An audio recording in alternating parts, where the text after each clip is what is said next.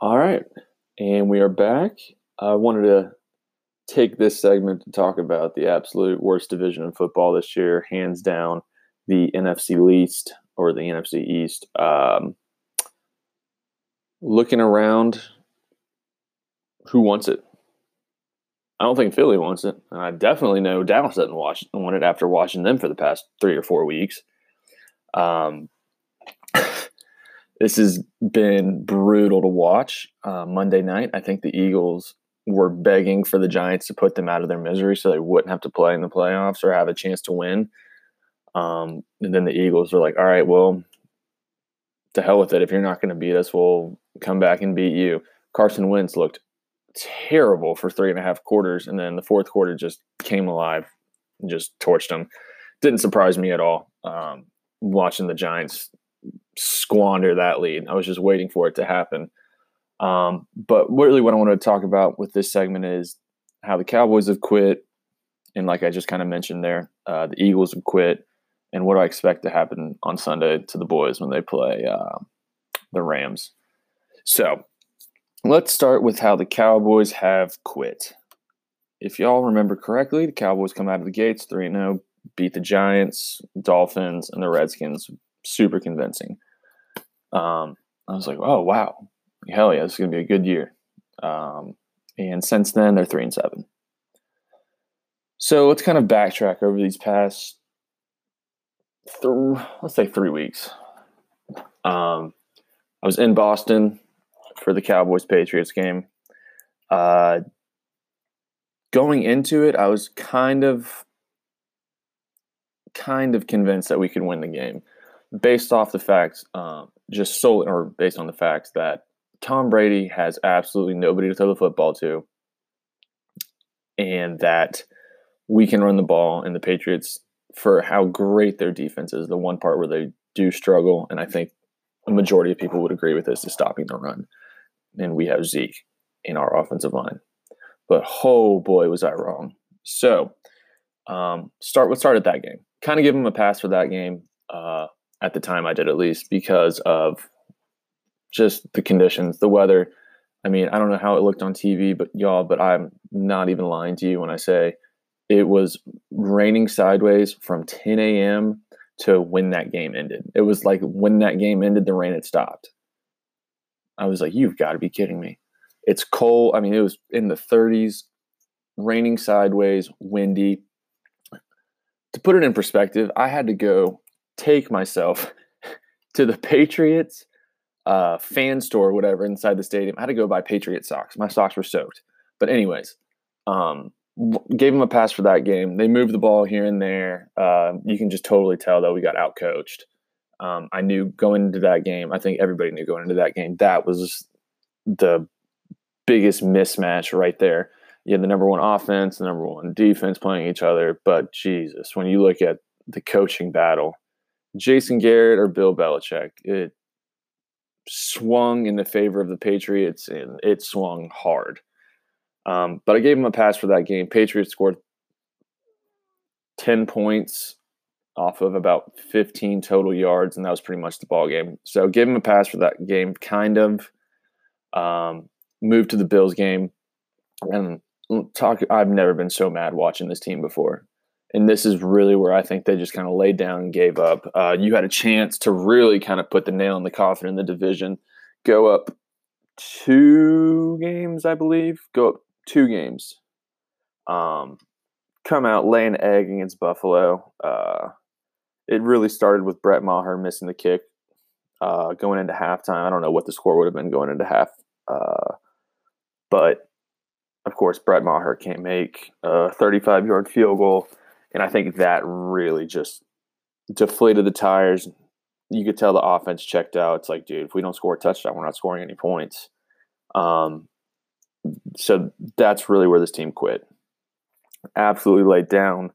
And then we go to the following week, which was this past week, where we played the Bears on Thursday night. And I'm not even joking. I thought I was back in 20, what was RG3's rookie year? 2013, 2012, one of those years. Uh, I thought that I was watching Week 16, RG3 read option us to death to win the division. I literally thought we made Mitch Trubisky look like damn Steve Young out there running around on us, throwing the ball, completing it to everybody. Uh, the defense, I don't know, they they they quit. They the team has quit. And then you have Dak and everybody after the game telling us, "Oh, their confidence hasn't shaken," blah blah blah. And I'm just done with the whole lip service from Dak and the entire team. Like, go out and, like Dak said, talk is cheap. We got to go prove it. Yeah, well, talk is cheap, and you didn't prove it. So, going into this game on Sunday, uh, playing the Rams, this team in the past has had a very weird capability of just flipping a switch. Um, I mean, you watch it last year, and they're three and five, or drop two, three and five, excuse me, after the Monday night debacle against the Tennessee Titans. And after that, they go seven and one down the stretch, finish the year ten and six, win the division, win a playoff game. Uh, obviously can't go ten and six this year, but they have a very strange, just ability to just flip a switch, like when, which is as a fan the most annoying part. And I'm sure the coaching staff too. It's like can't get these dudes to play hard for 16 games. And you know, everybody has a clunker. They give up. Every team has a clunker, whatever. But this crucial time in the year, I always say after Thanksgiving is when the season like really starts. If you're a contender, like that's really when your season starts. Um, and the Cowboys have just laid eggs. So it would not surprise me if they came out and won. It would not surprise me if they came out and got absolutely stomped. Seems like the Rams have kind of found their footing. Uh, we'll see if that's too little too late.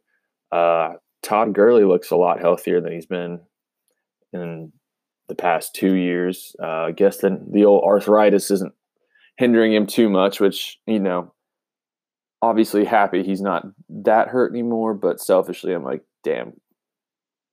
I was like, could you just get healthy like next week? Or, you know, uh, but watching, we'll see if the Rams do the same thing to the Cowboys that they did to the Cowboys in the playoffs last year. So it'll be interesting to see what happens in that game. Uh, I really have no expectations. I'm just kind of over it at this point. If we make the playoffs, cool. If we don't, whatever.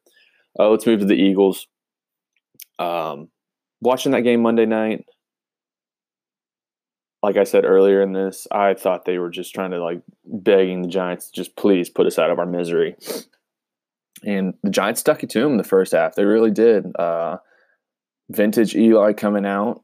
Um, came out, threw some threw a dart, or not even a dart, just threw a beautiful ball to Darius Slayton in the half to go up 17 to 3. I'm like, holy crap, this is happening. And Twitter was going crazy about it too. Um, they were like, this is happening. Like, Eli's coming back after sitting on the bench for 10 weeks. He's going to end the Eagles season and help the Cowboys. Like, wow, this is incredible.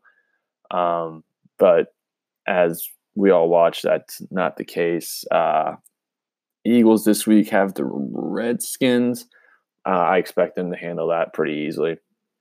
Uh, the only reason why I could see them not winning that game is because they have the Eagles have myself playing wide receiver, and that's it. They have Zach Ertz and me playing wide receiver. Uh, they just put Alshon Jeffery on IR. Um, haven't seen anything on Lane Johnson. That injury looked gruesome. Uh, I thought it was a knee. They called it an ankle injury. Uh, hope it's nothing too serious because you know you don't ever want to see somebody somebody's season end like that. That was tough to watch. I hated that. So we'll see what happens. I think they're going to win that game, and then it all comes down to next week when the Cowboys and the Eagles face off. we'll see which eight and eight team wants to win the division uh, and host a playoff game which kind of leads me to my next topic or talking point the hosting a playoff game. I feel like every year there's this conversation about how a team shouldn't host a playoff game because of their record. The Cowboys or the Eagles will not be the first team at 8 and 8 or 9 and 7 to host a playoff game. I think the first memory that comes to my mind is the Seattle Seahawks, the year Marshawn Lynch broke off that monster run against the Saints, the one that is just going to live forever. I believe that team was, if I'm correct, that team was seven and nine going into the playoffs that year. They were seven and nine or eight and eight, um, and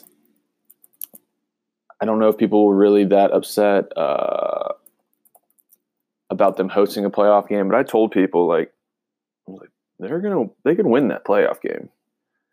And people, oh no, you're crazy, blah blah blah, and hosted it. They won, moved on to the next round, and God, I'm looking it up right now, and I cannot find out what that what year that was. Um, let's see, but I don't think the records really matter. People really just care right now because it's the Dallas Cowboys, and I get it. They love everybody loves to hate them, love to hate them, love to see them lose, all of that stuff. My, I mean, it's gotten to the point this year. My friends have stopped giving me hell. You know, like it's like, oh, I mean, when they lost to the Jets, I for like three days just getting destroyed by everybody, and rightfully so. But I mean, it's just gotten to the point where it's laughable. I'm literally watching the game on Thursday night. I'm laughing at the TV because I can't stop Mitchell Trubisky. I mean, that's funny to me. That is funny to me. So that's where we're at this Sunday. Uh, Cowboys win or lose doesn't really matter for their playoff hopes. Eagles, it really matters more so since a division opponent. Eagles will win, Cowboys will lose. Really as simple as that. Uh, then we'll all it'll all come down to the uh, to the crap bowl the following Sunday. So uh, when we get back from the next little break here, we're going to talk about the uh, Ole Miss hiring of uh, Lane Kiffin. the Lane train is in Oxford, and we're going to talk about that for a little bit.